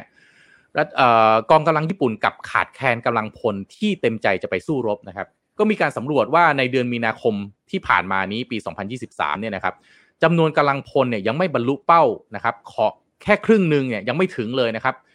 คือมียอดเพียงยอดที่ต้องการเนี่ย 9,245 คนเนี่ยนะฮะสำนักข่าวนิเคอีเนี่ยรายงานว่าได้มาแค่ 4,300 คนเท่านั้นเองที่พร้อมที่จะรับใช้ชาตินะครับ ซึ่งการขาดแคลนกำลังพลเนี่ยนับว่าเป็นปัญหาที่รุมเร้าญี่ปุ่นมานานหลายปีนะครับ ก่อนหน้านี้เนี่ยเคยเกณฑ์กำลังพลได้มากกว่า 80%ตอนนี้เหลือไม่ถึง 50%นะครับขณะที่ความสัมพันธ์ระหว่างญี่ปุ่นเกาหลีเหนือจีน รัสเซียเนี่ยตึงเครียดมากขึ้นกว่าแต่ก่อนนะครับ ปัจจัยสำหรับสำคัญนะครับสำหรับการปัญหาในการระดมพลนะครับก็คือเหมือนกันนะครับประชากรกลุ่มเป้าหมายระหว่าง 18 ถึง 26 ปี ก็สมัครใจเข้ารับราชการทหารน้อยลงนะครับ รวมถึงอาชีพทหารในญี่ปุ่นมันยังขาดแรงจูงใจมากนะครับถ้าเทียบกับอาชีพอื่น เอาแววแค่ว่าตำรวจเนี่ยค่าตอบแทนแล้วก็สวัสดิการก็ยังดีกว่าเลย ด้านที่พักอาศัยต่างๆ ก็ไม่ค่อยจะดีนะครับ มีการย้ายที่ประจำการบ่อยๆ แล้วก็โอกาสทางอนาคตก็ไม่แน่ไม่นอนนะครับ ในถ้าย้อนกลับไปในปี 2018 เนี่ยรัฐบาลญี่ปุ่นเพิ่มขีดจำกัดอายุของผู้สมัครนะครับจาก 30เอ่อเป็น 32 ปี จากเดิมเนี่ยแค่ 26 ปีนะครับจาก 26 ขยับไปเป็น 32 ก็รับกำลังพล กะว่าตัวเองน่าจะเกณฑ์กำลังพลได้มากขึ้น แล้วก็เพิ่มตั้งงบประมาณให้กระทรวงกลาโหมเพิ่มขึ้นเป็น 2 เท่าภายใน 5 ปีข้างหน้า แล้วก็เพิ่มอัตราค่าจ้างนะฮะการลงทุนในค่ายทหารทดแทนที่พักอาศัยของทหารที่ไม่ดีเท่าที่ควร ที่ก็บอกกันว่าบางครั้งเนี่ยก็เหมือนกับตู้แช่แข็งเหมือนตู้เย็นนะครับในฤดูหนาว แล้วก็เหมือนกับตู้ซาวน่าในฤดูร้อนนะครับแล้วก็แนวทางนโยบายที่ว่าที่พูดไปเนี่ยนะฮะก็ยังไม่ใช่เครื่องยืนยันว่าทหารที่เกณฑ์เข้าไปเนี่ยจะมีความสุขสบายมากเพียงพอนะครับ สิ่งจูงใจทางการเงินเนี่ย มันก็ไม่ได้ช่วยแก้ปัญหาเรื่องของกำลังพลได้จริงนะครับ นักวิชาการนักวิจารณ์หลายคนเนี่ยก็ชี้ให้เห็นว่าแท้จริงแล้วเนี่ย สิ่งที่น่าจะจูงใจได้นะครับ ควรจะเป็นเรื่องของชื่อเสียง แล้วก็ผลงานของแต่ละคนนะครับ ที่ไม่ค่อยมีการพูดถึงมากนัก ทหารเนี่ยจะได้รับความได้รับความนิยมหรือคำชมเฉพาะในยามที่ปฏิบัติการควบคุมภัยพิบัติต่าง ๆ นะครับ นอกจากนี้แล้วเนี่ยการที่ผู้คนไม่นิยมมาเป็นทหารเนี่ย ก็อาจจะมาจากการเสื่อมเสียข่าวเสื่อมเสียต่างๆ เกี่ยวกับวงการทหาร มีเรื่องการกลั่นแกล้งนะครับ พฤติกรรมที่หยาบคายของทหารด้วยกันเองที่ออกข่าวมาเรื่อยๆ ทุกประเทศก็เป็นนะครับ ประเทศแถวๆนี้ก็เป็นเหมือนกันนะฮะก็ทำให้ภาพลักษณ์ของทหารแล้วก็กองทัพเนี่ยเสื่อมเสียพราะทรัพยากรบุคคลเป็นสิ่งที่หายากกองทัพเองก็ต้องปรับนะครับก็ดูเหมือนว่าสุดท้ายแล้วเนี่ยพอไปภาคสนามนะครับก็ต้องเอาอาวุธที่เป็นระบบอัตโนมัติมาใช้มากขึ้นนะครับ มีการลำเลียงหรือขนส่งยุทโธปกรณ์ด้วยโดรนนะครับหรือว่าเรือไร้คนขับนะครับแต่ว่าผู้เชี่ยวชาญเองก็ยังมองว่าแนวคิดเรื่องของอ่อ army tech เนี่ยก็ยังห่างไกลความเป็นจริงนะครับ เพราะว่าแม้แต่อาวุธแล้วก็วิธีการขนส่งที่ทันสมัยที่สุด สุดท้ายก็ยังต้องใช้คนครับเพื่อที่จะบำรุงรักษาแล้วก็ปฏิบัติงานอยู่ดีนะครับ เพราะฉะนั้นอันนี้ก็น่าสนใจนะนะครับ ว่าเรื่องของกำลังพลคือความนิยมชมชอบนะฮะเมื่อก่อนนี่พ่อ อะไรสามสิบปีก่อนใช่ไหมครับมีลูกก็อยากให้ลูกเป็นทหารใช่ไหมมันมีความมั่นคงรักษาประเทศชาติ ตอนนี้เทรนด์แบบนี้เนี่ย พูดกันตามตรงเลยครับ อันนี้ไม่เกี่ยวกับพรรคการเมืองไหน ไม่เกี่ยวกับเรื่องนโยบายใครนะครับ มันลดลงจริง ๆ ต้องยอมรับกันตามตรงนะฮะบางทีคนเพิ่งเรียนจบมายี่สิบเอ็ดยี่สองเริ่มทำธุรกิจกำลังไปได้ดีฮะโดนใบแดงไปไปเกณฑ์อาหารเนี่ย ปิดเลยฮะ ธุรกิจที่กำลังไปได้ดีเนี่ย อนาคตมันหายไปเลยอะ่ะ แล้วบ้านเรานะนน ขาดแคลนคนทำงานนะดันเราไปเป็นทหารอีกอะ่ะใช่ไหมฮะ มันพูดลำบากพูดไปเดี๋ยวเหมือนกับผมเชียร์หรือว่าไม่เชียร์พรรคการเมืองไหนนะ อันนี้พูดกันแบบกลางๆผู้ฟังยอมรับกันตามความเป็นจริงว่ามันมันเป็นเทรนด์อย่างนี้ทั่วโลกจริงๆว่าคนรุ่นใหม่เนี่ยเขาไม่ได้รักการจะไปสู้รบอะ่ะเอาพูดพูดเลยนะนะไอ้ไอ้ที่แบบบ้าๆกันทุกวันเนี้ยนะฮะโจไบเดนเอ่ออะไรนะเเปเลนเซเลนอะไรเซเลนสกี้ลาดิเมียร์ปูตินสู้รบกันเนี่ย อนาคตไม่แน่นะเด็กรุ่นใหม่อะเขาอาจจะบอกว่าให้สู้รบกันไปทำไมอะมามารักกันดีกว่าไหมเป็นไปได้ไหมแล้วก็มีโอกาสนะเทรนด์มันอาจจะแบบสู้รบกันไปทำไมใช่ป่ะคือคือคือเราเราเห็นหลายพรรคการเมืองช่วงนี้ ก็หาเสียงเกี่ยวกับประเด็นเรื่องของการเกณฑ์ทหารกันค่อนข้างเยอะนะครับ ก็ก็เราก็เราก็เห็นข่าวข่าวพวกนี้ค่อนข้างเยอะคือมีทั้งข้อเสนอเรื่องของการยกเลิกการเกณฑ์ทหารไปเลย เพราะว่าจริง ๆ แล้วเนี่ยทหารมีเพียงพอแล้วสำหรับ เรื่องของการที่สถานที่สมัครใจอะสมัครใจจะเป็นทหารที่อยากเป็นทหารจริงๆเนี่ยก็มีเพียงพอแล้วไม่จำเป็นจะต้องมีการเกณฑ์ทหารแล้ว อันนี้ก็เป็นอีกอันหนึ่งที่เป็นนโยบายที่ถูกชูขึ้นมา คือไม่ได้ยกเลิกทหารนะครับ ยกเลิกการเกณฑ์ทหารเฉยๆอันนี้ก็ก็ก็เป็นอีกนโยบายหนึ่งที่มีพรรคการเมืองที่นำเสนอในเรื่องนี้มาเหมือนกันก็รอติดตามครับ เอาเป็นว่าทุกท่านคิดเห็นอย่างไรเกี่ยวกับเรื่องนี้เนี่ย ชอบหรือไม่ชอบนโยบายต่างๆ พวกนี้แบบไหนเนี่ย เก็บไว้ครับ และเอาไปกาในคูหาวันเลือกตั้ง วันที่สิบสี่พฤษภาคมนี้ หลังจากนี้อ่านข่าวทุกวัน พวกเราจะพูดกันต่อครับว่า เตรียมตัวกันไปเลือกตั้ง วันที่สิบสี่อย่าลืมไปเลือกตั้งกันนะครับแล้วก็ไปเที่ยวไอ้นนไปเที่ยววันที่สิบนนไปเที่ยววันที่สิบหรือเปล่าเลือกตั้งหรือยังครับไปสิบห้าไปสิบห้าครับโอเคอ๋อเที่ยวปั๊บเลือกเลือกเสร็จเลือกตั้งก่อนแล้วไปเลย ใช่ครับโอเคใช่ครับ เลือกตั้งก่อนแล้วไปเลยนะฮะนมพาไปข่าวถัดไปครับพี่โทมัส เมื่อวานนี้มีการประชุมครมครับ แล้วก็มีการพูดถึงเรื่องของมาตรการค่าไฟกันอีกทีหนึ่งนะครับเออเมื่อวานนี้นนอัปเดตไปคร่าวๆแล้วว่ากกตเนี่ยตีเอกสารกลับมา เนื่องจากว่ามีรายละเอียดดีเทลต่างๆ ที่ตอนแรกครั้งแรกที่ครมส่งเอกสารไปให้เนี่ยไม่ครบนะครับ สื่อก็ไปถามคุณวิษณุว่าเนี่ยเอกสารไม่ครบนะ คุณวิษณุก็บอกว่าเตรียมที่จะส่งเอกสารรอบที่ 2 ไปให้นะครับเมื่อวานนี้มีการประชุมครมแล้วสุดท้ายแล้วก็มี การที่รัฐบาลทำเรื่องไปขอกรกตอีกรอบหนึ่งเพราะว่าด้วยความที่อยู่ในช่วงยุบสภา รัฐบาลไม่มีอำนาจที่สามารถที่จะผ่านตัวมาตรการเหล่านี้ไปได้เลยจำเป็นที่จะต้องให้กรกตอนุมัติก่อนนะครับ แล้วก็กรกตมีการตีกลับไปแล้วหนึ่งรอบด้วยเนี่ยนะครับ ซึ่งการประชุมเมื่อวานนี้เนี่ยนะครับที่มีพลเอกประยุจันโอชานายกรัฐมนตรีเนี่ยนั่งเป็นหัวโต๊ะในการประชุมอนุมัติ งบประมาณรายจ่ายประจำปีของงบประมาณ 2566เนี่ยนะครับ โดยใช้งบกลาง วงเงินเนี่ยปรับลดลงมาครับจากก่อนหน้านี้เหลือ 1464 ล้านบาทนะครับซึ่งก็จะเป็นมาตรการในช่วงเดือนพฤษภาคมไปจนถึงเดือนสิงหาคมในปีนี้นะครับเพื่อบรรเทาเกี่ยวกับเรื่องของราคาพลังงานรวมถึงค่าไฟต่างๆเนี่ยนะครับ ซึ่งโดยสรุปแล้วเนี่ยมาตรการเนี่ยหลักๆเนี่ยนะครับจะมี 2 มาตรการเป็นหลัก มาตรการแรกเนี่ยคือมาตรการเร่งด่วนคือช่วยค่าไฟฟ้า 1 เดือนนะครับอันนี้จะสำหรับที่อยู่อาศัยที่ใช้ไฟฟ้าไม่เกิน 500 หน่วยต่อเดือน นะครับก็จะลดค่าไฟฟ้าก่อนคำนวณภาษีมูลค่าเพิ่มในรอบบินเดือนพฤษภาคมนี้นะครับซึ่งครอบคลุมประชากรประชาชนเนี่ย 23.4 ล้านรายนะครับและใช้งบประมาณอยู่ที่ประมาณ 3,510 ล้านบาทนะครับส่วนมาตรการที่2เนี่ยจะเป็นมาตรการช่วยกลุ่มเปราะบางแบบขั้นบันไดนะครับแบบขั้นบันไดเนี่ยก็จะเป็นไปตามกลุ่มที่มีเขาเรียกว่า หน่วยการใช้ไฟฟ้าต่อเดือนในแต่ละหน่วยนะครับก็จะเป็นตั้งแต่ 1 ถึง 150 หน่วยต่อเดือนนะครับ151 ถึง 300 หน่วยต่อเดือน แล้วก็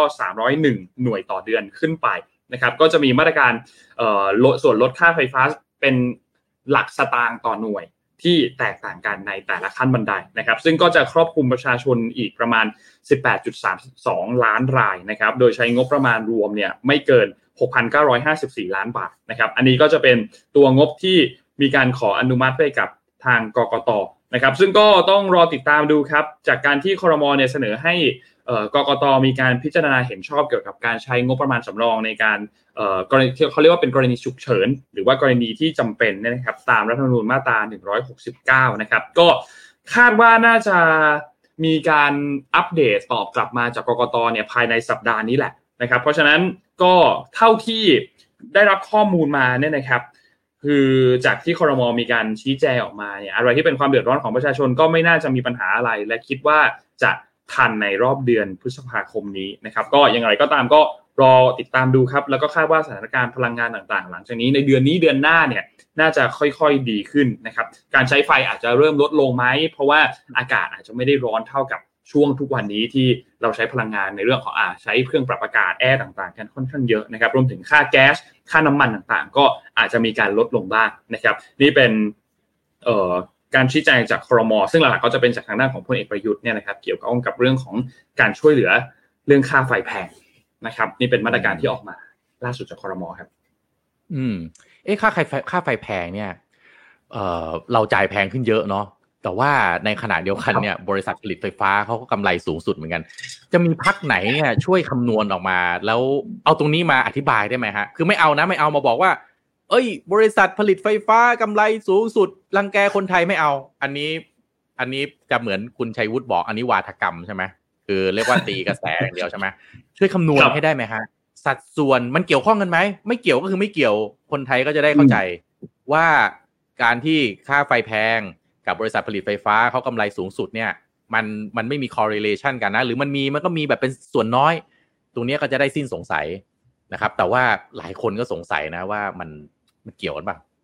เออจ่ายไฟแพงๆเลยทำไมบริษัทผลิตไฟเขากำไรกำไรเอากำไรเอาอะไรเงี้ยใช่ไหมนั่นสิครับเนาะคือค่าไฟมันหนักมาก หนักจริง ๆ สุดๆฮะออฟฟิศผมนี่ขึ้นสองเท่า อะจริงๆขึ้นสองเท่าอะ เออทั้งที่หน่วยหน่วยอาจจะโอเคเอาเพิ่มขึ้นมานิดหน่อย แต่ว่าโอ้โหตัวเงินที่คำนวณออกมาแล้วมันเพิ่มขึ้นเยอะมาก หนักอะหนักนะครับเขาสำหรับเรียกว่าเอางี้สำหรับคนที่รายได้สูงเนี่ยไม่สะเทือนเท่าไหร่หรอกค่าน้ำค่าไฟเนี่ย คิดเป็นเปอร์เซ็นต์นะมันเป็นเปอร์เซ็นต์ส่วนน้อยมากของรายได้เขาครับ แต่คนชั้นกลางลงไปถึงล่างเนี่ยแหละ หนักฮะค่าไฟเนี่ย ถือว่าเป็นสัดส่วนใหญ่พอสมควรเลยนะ ของรายได้ของเขา นะฮะน้องๆที่เพิ่งเริ่มทำงานเนี่ย บางทีอยู่ห้องเช่านะ คิดค่าไฟเขาคิดเป็นยูนิตใช่ไหมใช่ไหมฮะเงินเดือนหมื่นกว่าบาท เจอค่าไฟนะจากเดิมหลักร้อยขึ้นมาหลักพันเนี่ย ต้องยอมนอนไม่เปิดแอร์แล้วดูอากาศตอนนี้เนี่ยฮะนี่ไม่รู้อยู่บ้านหรืออยู่เตาอบหรืออยู่ห้องซาวน่าใช่ไหมไม่เปิดแอร์ก็ลำบากไปเดินห้างก็โดนป้ายยายต้องซื้อของอีก โอ้ใช้ชีวิตลำบากเหลือเกินเป็นกำลังใจให้จริงๆนะครับสำหรับทุกๆท่านนะครับ ค่าไฟแพงแบบนี้ ทีนี้ผมก็มีอะไรที่มาช่วยนะ ถ้ามันต้องจ่ายเงินเยอะนะครับ จะต้องไปเที่ยวด้วยนะจะแบบว่าประหยัดมากจนเราตัดงบไปเที่ยวเนี่ย เห็นใจเหมือนกันสำหรับคนที่มัน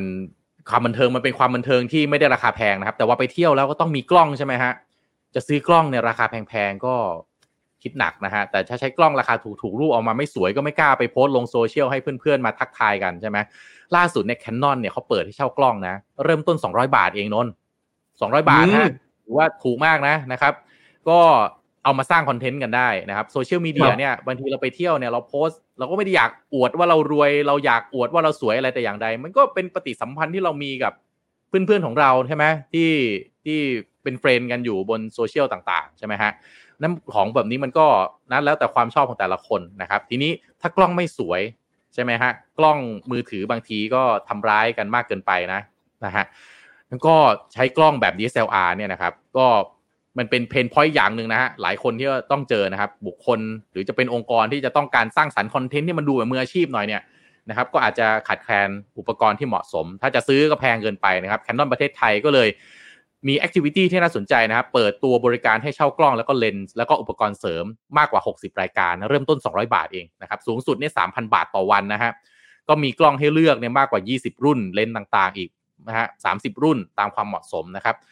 ถ้าต้องการเช่าเนี่ยเขาบอกให้แจ้งมาทางอีเมล อีเมลชื่อยาวนิดนึงอะนะครับทำไมเขาไม่เอาอีเมลชื่อสั้นๆ ก็ไม่รู้นะฮะ อีเมลนะฮะ cmt ขีด icb ขีด rental นะฮะ at cmt.canon.co.th โหอีเมลยาวมากเลย ขออภัยถ้าอ่านไปแล้วจำไม่ได้นะครับ ก็แจ้งชื่อรุ่นรายละเอียดอุปกรณ์ที่ก็อยากเช่านะครับ แล้วก็ติดต่อแล้วก็จะมีเจ้าหน้าที่เนี่ย ติดต่อกลับนะครับ ลองดูแต่ผมว่าพอออกข่าวมาแบบนี้นะ น่าจะเยอะอะ นะครับเพราะว่าค่าเช่ากล้องเนี่ยเริ่มต้นรายวันเนี่ยสามร้อยถึงสองพันห้าร้อยบาทขึ้นอยู่กับรุ่น ค่าเช่าเลนส์เนี่ยเริ่มต้นวันละสองร้อยถึงสามพันบาทขึ้นอยู่กับรุ่นอีกนะครับแล้วก็ค่าเช่าอุปกรณ์เสริมต่างๆนะครับก็สองร้อยถึงสามร้อยบาทขึ้นอยู่กับรุ่นนะครับอะนะฮะก็น่าจะดีนะ เหมือนเช่าอันนี้น่าสนใจน่าสนใจมากนนนจะเล่าเรื่องนี้ให้ฟังพี่โทมัสคือ ตอนที่ตอนที่ MDR เริ่มต้นนะครับ แล้วตอนนั้นอะ เราเราเราเรามีกล้องตัวเดียว กล้องที่ที่ออฟฟิศเนี่ยมีตัวเดียว แต่ว่าวันนั้นที่เราอยากทำเนี่ยเราอยากให้มันมีแบบกล้องจากหลาย ๆ มุม สามารถที่จะตัดสลับมุมนี้ ตัดสลับมุมนู้นได้ แล้วก็เลยต้องไปหาเช่ากล้องเนี่ยแหละครับ ตอนช่วงตอนนั้นเนี่ยเช่ากล้องครับ ตอนนั้นเช่ากล้องครับ ตอนวันแรกๆเนี่ยเราก็เช่ากล้องกัน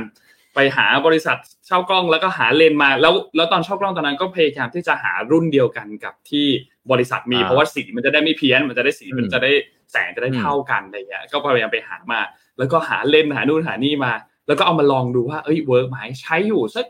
น่าจะสักสัปดาห์หนึ่งมั้งครับ แล้วก็โอเคเออดูแล้วว่าใช้แล้ว work ก็ค่อยตัดสินใจซื้อ เรื่องของการเช่าเนี่ยจริงๆนะว่านะว่าน่าสนใจมาก แล้วยิ่งยิ่งแคนนอนเปิด เปิดให้เช่าเองแบบนี้เนี่ยนะว่าน่าติดตามครับ แล้วอยากรู้เลยว่ามีจำนวนแค่ไหน เออถูกต้อง เพราะว่ากล้องเนี่ยคือเราไม่ได้ใช้ทุกวันถูกไหมนนครับอะยกเว้นเราเป็น NDR อะอย่างพี่เนี่ยเราใช้ทุกวันเราต้องไลฟ์ใช่ไหมอันเนี้ยอันนี้ไม่ได้เราต้องซื้อใช่ไหมแต่ว่าถ้าเป็นคนไปเที่ยวอะ คือจะไปซื้อแพงมากๆนะ ตัวเป็นแสนอย่างเงี้ย อือหือมันใช้ไม่คุ้มน้อยกว่ามือถืออีกนะ ถ้าพูดถึงความความจริงแบบเต็มที่ของมันอะนะฮะแต่บางท่านก็แล้วอันนี้แล้วแต่มุมมองนะ บางท่านก็บอกเฮ้ย ปีหนึ่งฉันใช้สามครั้งก็ถือว่าคุ้มแล้วได้รูปแบบนี้เนี่ยคุณจะไปคุณจะไปหาที่ไหนได้ยอมลงทุนหน่อยที่บ้านผมเนี่ยแคนนอนทั้งบ้านครับ มีประมาณสิบรุ่น มีเป็นสิบรุ่น เลนส์มีทุกระยะฮะ ผมเนี่ยเป็นลูกค้าแคนนอนนะรวมๆเนี่ย ผมว่าเป็นล้านอะแล้วพูดตรงๆเลย แต่ละทริปอะมันก็เอาไปไม่ได้ทุกตัวไงจริงครับเออนี่ไม่นับออฟฟิศนะ ที่ผมพูดนี่บ้านผมนะครับ ยังไม่นับออฟฟิศผมอีกกี่ตัวใช่ไหมฮะเออถ้าออฟฟิศครับเนี่ย ซื้อซื้อเลยแบบที่นนท์ว่าโอเค แต่ถ้าเป็นที่บ้านเนี่ย พี่ว่าเช่าใช้นี่ work มาก แต่ว่าใช่แต่ว่าแต่ว่ามันต้องแบบไม่ใช่ว่าชัตเตอร์ดูหลตามวม อะไรพวกนี้นะ คือมันมันก็ต้องแบบเอ่อคุณภาพของของตัวกล้องเองก็ต้องดีในระดับหนึ่งนะนะครับ ลงเลนส์อะไรเงี้ยก็ต้องแบบไม่มีฝ้าไม่มีอะไรอย่างนี้เนาะนะครับ แต่อย่างเงี้ยดีน่าสนใจ อีกค่ายหนึ่งนิคอนสนใจไหมฮะ เอาบ้างไหมโซนี่ด้วยเอาบ้างไหมฮะ ไม่เอาบ้างเหรอเขาทำแล้วพอมีคนเปิดแล้วมันน่าต้องมีคนตามนะพี่โทมัสใช่ไหมใช่ไหมเออเพิ่มทางเลือกให้ผู้บริโภคหน่อยโหตัวละเอา DSLR เนี่ยตัวถูกๆเนี่ยป้าไปสองสามหมื่นนะฮะ ครับ เออมันให้ผ่อนสิบเดือนก็ก็หนักอะในที่เช่าใช้อย่างเงี้ยโหดีมากเลยนะครับมีมีมีมีคอมเมนต์พูดถึงนี่เจ็ดสิบสองร้อย f สองจุดแปดต้องจัดแล้วนี่ตัวแพงเลยตัวเนี้ยเจ็ดสิบสองร้อย f สองจุดแปด ตัวตัวแพงเลยตัวนี้ตัวแพงครับอะนนท์มีข่าวอะไรปิดท้ายไหมมีปิดท้ายเป็นประท้วงที่ฝรั่งเศสครับ ซึ่งต้องบอกว่าจริงๆเขาก็บอกเอ่อมีการพูดถึงประเด็นนี้มานานแล้วแต่ด้วยความที่ว่าวันที่หนึ่งพฤษภาที่ผ่านมาเนี่ยเป็นวันแรงงานนะครับ แล้วก็เลยมีการนัดรวมตัวกันออกมาเป็นการชุมนุมประท้วงครั้งใหญ่นะครับ เพื่อ ต่อต้านตัวแผนปฏิรูปเงินบำนาญของรัฐบาลนะครับซึ่งจะเป็นแผนที่เอมานูเอลมาครงเนี่ยภายใต้รัฐบาลของเขาเนี่ยนะครับ ซึ่งต้องบอกว่าจริงๆเรื่องนี้เนี่ยมีการพูดคุยกันมาตั้งแต่ช่วงต้นปีนี้ที่ผ่านมาแล้วตั้งแต่มกราคมที่ผ่านมาแล้วนะครับ แล้วก็ต้องบอกว่าในครั้งนี้เนี่ยเป็นเหตุชุมนุมประท้วงครั้งแรกที่ได้รับการสนับสนุนจากสหภาพแรงงาน แล้วก็ร้านค้าชั้นนำต่างๆ ถึง 8 แห่งนะครับของฝรั่งเศส ซึ่งเป็นครั้งที่ใหญ่ที่สุดนับตั้งแต่ปี 2009 นะครับทางด้านกระทรวงมหาดไทยของฝรั่งเศสเนี่ยมีการคาดการตัวเลขผู้ที่ออกมาชุมนุมประท้วงในวันที่ 1 พฤษภาคมที่ผ่านมาเนี่ยสูงถึง 782,000 คนนะครับโดยเฉพาะอย่างยิ่งในกรุงปารีสเมืองหลวงของฝรั่งเศสนะครับจริงๆต้องบอกว่านอกจากที่ปารีสแล้วเนี่ยก็ยังมีหลายๆ เมืองที่เป็นหัวเมืองสำคัญต่าง ๆ อย่างลียง ตูลูสแล้วก็น้องนะครับ ที่มีคนเข้าไปชุมนุมประท้วง แล้วก็มีเหตุประท้วงบานปลาย มีการประทะกันระหว่างผู้ชุมนุมกับเจ้าหน้าที่ด้านความมั่นคงจะเป็นเหตุที่ทำให้ผู้ชุมนุมอย่างน้อยเนี่ยคือ 300 คนที่ถูกควบคุมตัว แล้วก็มีเจ้าหน้าที่ตำรวจกว่า 100 รายที่ได้รับบาดเจ็บนะครับ คือต้องบอกว่า ตัวกฎหมายตัวมาตรการปฏิรูปฉบับนี้เนี่ยนะครับ มีการลงนามเห็นชอบโดยเอ็มมานูเอลมาครงเรียบร้อยตั้งแต่ช่วงกลางเดือนเมษายนที่ผ่านมานะครับ เพราะว่าสภารัฐมนูญฝรั่งเศสเนี่ยมีมติเห็นชอบแผนปฏิรูปเงินบำนาญฉบับนี้ แต่ดูเหมือนว่าประชาชนจะไม่ค่อยเห็นด้วย แล้วก็ยังคัดค้านมีการเดินหน้าให้รัฐบาลฝรั่งเศสเนี่ยยกเลิกตัวแผนปฏิรูปฉบับนี้อย่างต่อเนื่อง โดยทางการฝรั่งเศสคาดว่า ตัวแผนอันนี้จะมีการบังคับใช้กันเนี่ยภายในปีนี้ในเดือนกันยายนนะครับ ก็น่าติดตามครับว่าตัวสุดท้ายแล้วเนี่ยตัวแผนปฏิรูปอันนี้เนี่ยจะสำเร็จหรือเปล่านะครับ หรือว่าจะถูกยกเลิกไปตามที่มีประชาชนออกมา เรียกร้องกันมีการคัดค้านกันในครั้งนี้นะครับ แต่ต้องบอกว่าตัวแผนหลักๆเนี่ยที่อเมริกาคงขยายเนี่ยนะครับตัวเขาขยายกำหนดเวลาการเกษียณเนี่ยเป็น 64 ปีนะครับ ซึ่งในมุมหนึ่ง ก็จะทำให้แรงงานชาวฝรั่งเศสเนี่ยจำเป็นที่จะต้องทำงานต่อนานขึ้น รวมถึงได้รับเงินบำนาญและได้รับสวัสดิการหลังเกษียณเนี่ยช้าลงนะครับ ก็ต้องรอติดตามดูครับว่าจะมีการแก้ไขไหมหรือจะมีการยกเลิกหรือเปล่านะครับ แต่ว่าอย่างในภาพที่ท่านเห็นเนี่ย มันเป็นวันแรงงานพอดีด้วยนะครับ ก็ทำให้มีผู้ชุมนุมที่นัดออกมาประท้วงกันเนี่ย ค่อนข้างเยอะครับ นี่นี่รัฐบาลเขาก็ทนมากนะคือ ไม่หมายถึงว่าไม่คำอดทนนี่คือไม่ผมไม่ได้ชมนะ ผมก็บอกว่า คือก็ยังไม่ไม่ไม่ปรับแก้ให้อะ ครับคือทนอันนี้คือคำว่าทนของผมนะ คือไม่ได้ชมนะนะฮะอันนี้ก็น่าแต่อีกด้านหนึ่งก็คือมันมีความซับซ้อนเยอะอะครับ ในในในฝรั่งเศสอะคือเขาเป็นประเทศที่เอะอะไรเขาก็ประท้วงอยู่แล้วนะครับ อันนี้เป็นเป็นเรื่องเป็นธรรมชาติของเขาเลยนะครับครับ ตอนนี้ใครไปเที่ยวฝรั่งเศสเยอะเยอะมากเลยนะพี่โจธนานี่ตอนนี้ไปเที่ยวฝรั่งเศสนะอ่านะฮะ หลายคนไปเที่ยวไปเที่ยวฝรั่งเศสก็บอกว่าเออมันก็ประท้วงก็ประท้วงไปเที่ยวก็เที่ยวไปนะครับ ก็ต่างคนต่างอยู่กันไปอะไรเงี้ยแต่ก็ต้องดูว่าเออเพราะว่าถ้าฝรั่งเศสตัดสินใจปรับเนี่ย แล้วเขาจะเอาเงินจากไหนครับ เพราะว่าเงินเขาอะเขาคำนวณแล้วเขามีไม่พอ ก็ต้องให้คนทำงานเพิ่มจากเดิมเกษียณหกสิบเนี่ยก็ต้องเป็นหกสิบสองใช่ไหมแล้วก็ต้องส่งเงินไปเอ่อส่งเงินสมทบมากขึ้นอะมันก็ประเทศเราก็มีปัญหาแบบเดียวกันเลยนะครับ ที่กองทุนประกันสังคมเนี่ยมีเงินไม่พอ นะครับ ก็ต้องให้คนจ่ายเงินเพิ่มขึ้น แบบเดียวกันผมว่าอาจจะเป็นกันทั่วโลกด้วยนะครับ เพราะว่า aging society มันเข้ามานะครับอะผมปิดท้ายข่าวแบบไวๆนะครับ วันมะรืนนี้นนท์จะเป็นการเริ่มเปิดฉากซีเกมส์แล้วนะ ติดตามบ้างเปล่าอ๋อซีเกมส์เออเราติดตามแต่ข่าวกุนขแมร์เรารู้แต่กุนขแมร์แต่เราไม่รู้ว่าซีเกมส์เริ่มวันไหนมะรืนนี้นะฮะมันมีพิธีการพิธีเปิดแล้วนะนะครับ การแข่งขันซีเกมส์ที่กัมพูชานะครับ ก็เหรียญทองที่ชิงชัยนะครับ เยอะมากเลยห้าร้อยแปดสิบสามเหรียญทองมหาศาลมากนะครับ ก็มีไทยด้วยนะครับ ก็มีดราม่าเรื่องของมีมวยไทยนะครับ แต่ว่าเปลี่ยนชื่อเป็นกุนขแมร์แทนนะครับดราม่าเยอะฮะเรื่องของปัญหาหมู่บ้านนักกีฬาการไม่บรรจุกีฬาหลัก ๆ แบบรักบี้ หรือฟุตซอลลงแข่งขันทั้งๆที่เป็นกีฬาสากลนะครับ ก็ติดตามมันต่อไปครับยังไงก็ตามเชียร์เนาะนะครับ ถึงแม้มันจะผมว่าจริงๆพูดตรงๆนะนนท์พี่พูดตรงๆนะ อย่างเงี้ยยิ่งเชียร์สนุก ยิ่งไทยเจอเจ้าภาพ กัมพูชานี่โอ้โห พี่ว่าเชียร์มันเลยยิ่งเดือดครับ เออ เมื่อก่อนนี่ไทยจะเจอพม่าจะสนุกใช่ไหมงวดนี้พี่ว่าไทยเจอกัมพูชาเนี่ยมันแน่นอน คือขออภัยนะฮะขออภัยพี่น้องชาวกัมพูชาด้วยนะครับ คือนะไทยไทยเราก็ต้องเชียร์ไทยอยู่แล้วนะฮะแต่ต้องลุ้นกรรมการด้วยอะซีเกมอะทุกทีอะฮะไม่ว่าแข่งประเทศไหนลุ้นกรรมการลุ้นกรรมการมากกว่าลุ้นฝ่ายตรงข้ามฮะ เป็นเรื่องประหลาดมาก คือตั้งแต่เด็ก ๆ จะจะได้เคยได้เคยได้ยินคำว่าซีเกมหรือซีโกงอะไรเงี้ย เคยได้ยินตั้งแต่เด็ก ๆ เลยคำพูดคำเนี้ย ก็ก็นั่นแหละครับรอดูกันก็อยู่ครักับนมาได้นะก็อยู่กันมาได้ก็จัดกันมาได้ตลอดนะแล้วเขาก็ไม่ปรับนะ ก็ต้องดูว่ากัมพูชาครั้งนี้เนี่ย ขอให้ปรับได้ไหมฮะ มาตรฐานการตัดสิน พูดอย่างนี้ไปเดี๋ยวช่องคอมเมนต์มาแน่นอนนะขอให้ปรับมาตรฐานการตัดสินได้ไหมเอาให้มันแฟร์ๆคือให้มันกลายเป็นกีฬาที่แบบ เรียกว่า ได้เหรียญมาแล้วไม่อายประเทศอื่น ๆ ที่อยู่นอกภูมิภาคอะนะฮะการตัดสินหรืออะไรพวกนี้ขอให้ยกระดับนิดนึงนะแต่ว่าอีกดราม่าหนึ่งที่ออกมาล่าสุดเนี่ยนะฮะนนคือเบี้ยเลี้ยงนักกีฬานะ คือของไทยเราเนี่ยก็ไม่ค่อยไม่ค่อยมีข่าวพวกนี้ออกมา แต่ว่าประเทศอย่างติมอร์เลสเต้เนี่ยนะฮะนักกีฬาทีมชาติที่ไปแข่งซีเกมเนี่ยเขาบอกว่าได้เบี้ยเลี้ยงแค่หกร้อยสามสิบาทนะฮะหกร้อยสามสิบาทนี่ขอโทษนะฮะอย่าคิดว่าต่อวันนะครับทุกท่าน ตลอดสิบสามวันที่อยู่ในซีเกมฮะได้หกร้อยสามสิบาทครับ จริงไม่จริงไม่รู้ผมก็พยายามไปเช็คทุกข่าวครับ ทุกหมายถึงทุกสำนัก ทุกสำนักก็รายงานข่าวตรงกันนะ ว่าได้แค่หกร้อยสามสิบาท ก็เรียกว่า โอ้โห จะกินจะอยู่ยังไงฮะเนี่ย เอาเรื่องเหมือนกันนะนะครับ ก็ภาพที่ออกมาในโลกออนไลน์เนี่ยก็คือ นักกีฬาเนี่ยก็ได้รับประทานอาหารที่เรียกว่ามันมันดูแล้วมัน ขออภัยนะฮะใช้คำว่าอนาถาก็ว่าได้มันดูไม่เหมาะสมกับการเป็นนักกีฬาทีมชาตินะครับ เพราะว่างบประมาณเองก็น่าเห็นใจอะน่าเห็นใจมากๆเลยนะครับ ก็ล่าสุดเองติมอร์เลสเต้ก็ลงแข่งฟุตบอลไปนะครับ เจอเจ้าภาพโดนกัมพูชาถล่มไป 4-0 นะครับ ก็มีดราม่าในเกมเกิดขึ้นอีกเช่นเดียวกัน ยังไงก็ติดตามไปให้กำลังใจกันด้วยนะครับ จริง ๆ แล้วเนี่ย ถ้ามันไม่ได้แข่งกีฬาอย่างเดียวมันเป็นมันเป็นเวทีที่ช่วยกันด้วยได้ไหมแบ่งปันก็ได้ไหมอย่างเงี้ยติมอร์เลสเต้เขา เขาขาดเรื่องอาหารเนี่ยเป็นไปได้ไหมว่าประเทศไทยหรือประเทศอื่นๆ ที่พอมีเนี่ยเราส่งอาหารให้เขาได้ไหมอยากเห็นภาพแบบนี้ออกมาในซีเกมมากกว่ามากกว่า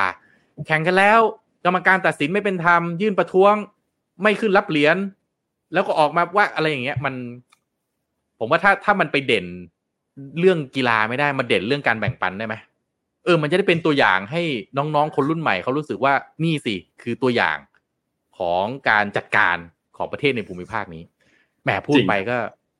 พูดไปก็พูดลำบาก เพราะว่าคุณผู้ฟังทุกท่านก็บอก คงจะบอกผมว่าคุณโทมัสฝันไปหรือเปล่านะฮะก็ไม่ได้ฝันอะ วันหนึ่งผมก็คิดว่า ถ้ามันมีการเปลี่ยนแปลงคนในระดับบริหารอะเนาะของพวกนี้ก็ต้องเปลี่ยนแปลงครับ มันจะอยู่กันอย่างนี้ได้ไงฮะ อยู่กันโดยแบบว่า เพี้ยนกติกานะ คือคนที่ถือกติกาอยู่ก็มาเขียนกติกาด้วยตนเอง ตัดสินให้เข้าข้างตัวเอง นี่ผมพูดถึงซีเกมนะฮะ ครับผพูดมถึงซีเกมจริงๆจากใจเลยไม่ได้พูดถึงอย่างอื่น อย่าลืมไปเลือกตั้งด้วย ครับผมทิ้งท้ายไว้เท่านี้ก่อนการจะเข้าครับผมส่งคุณผู้ฟังทุกท่านไปทำงานดีกว่า ครับ อย่าลืมไปเลือกตั้งด้วยนะครับครับพูดถึงซีเกมจริงๆอะครับ ดูดูแล้วเกซีมเกมฮะแน่ SEA ๆครับผมครับครับผผมมนั่นแหละครับ คือคือคือประเด็นเรื่องเนี้ยนึกว่ามันคือ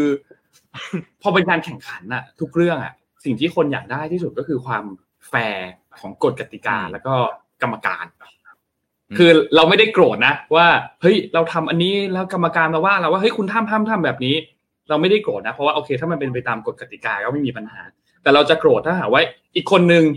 ทำเหมือนเราเลย แต่ไม่โดนอะไรเลยนี่พูดถึงซีเกมใช่ไหมซีเกมครับ พูดถึงกีฬาโอเค SEA กมถูกต้องครับถูกต้องครับนั่นแหละครับ แบตกล้องนนท์หมดพอดีเลยครับ เอาเป็นว่าวันนี้ส่งทุกท่านไป ทำงานครับ ก็ขอบคุณทุกท่านมากๆครับ ที่ติดตาม Mission Daily Report ในทุกๆเช้านะครับ ก็ยังไงพรุ่งนี้เราหยุดหนึ่งวันใช่ไหมครับพี่โทมัส แล้วก็มาพบกันครับอีกครั้งหนึ่งเนี่ยในวันศุกร์นะครับ ก็พรุ่งนี้แต่ละท่านน่าจะเป็นวันหยุดก็ตื่นตื่นขึ้นมาไม่ไม่เจอพวกเรานะครับ เจออีกทีหนึ่งวันศุกร์เลยนะครับ วันนี้พวกเราสองคนลาไปก่อนครับ แล้วพบกันใหม่อีกครั้งหนึ่งในวันศุกร์ครับ สวัสดีครับ สวัสดีครับ Mission Daily Report. Start your day with news you need to know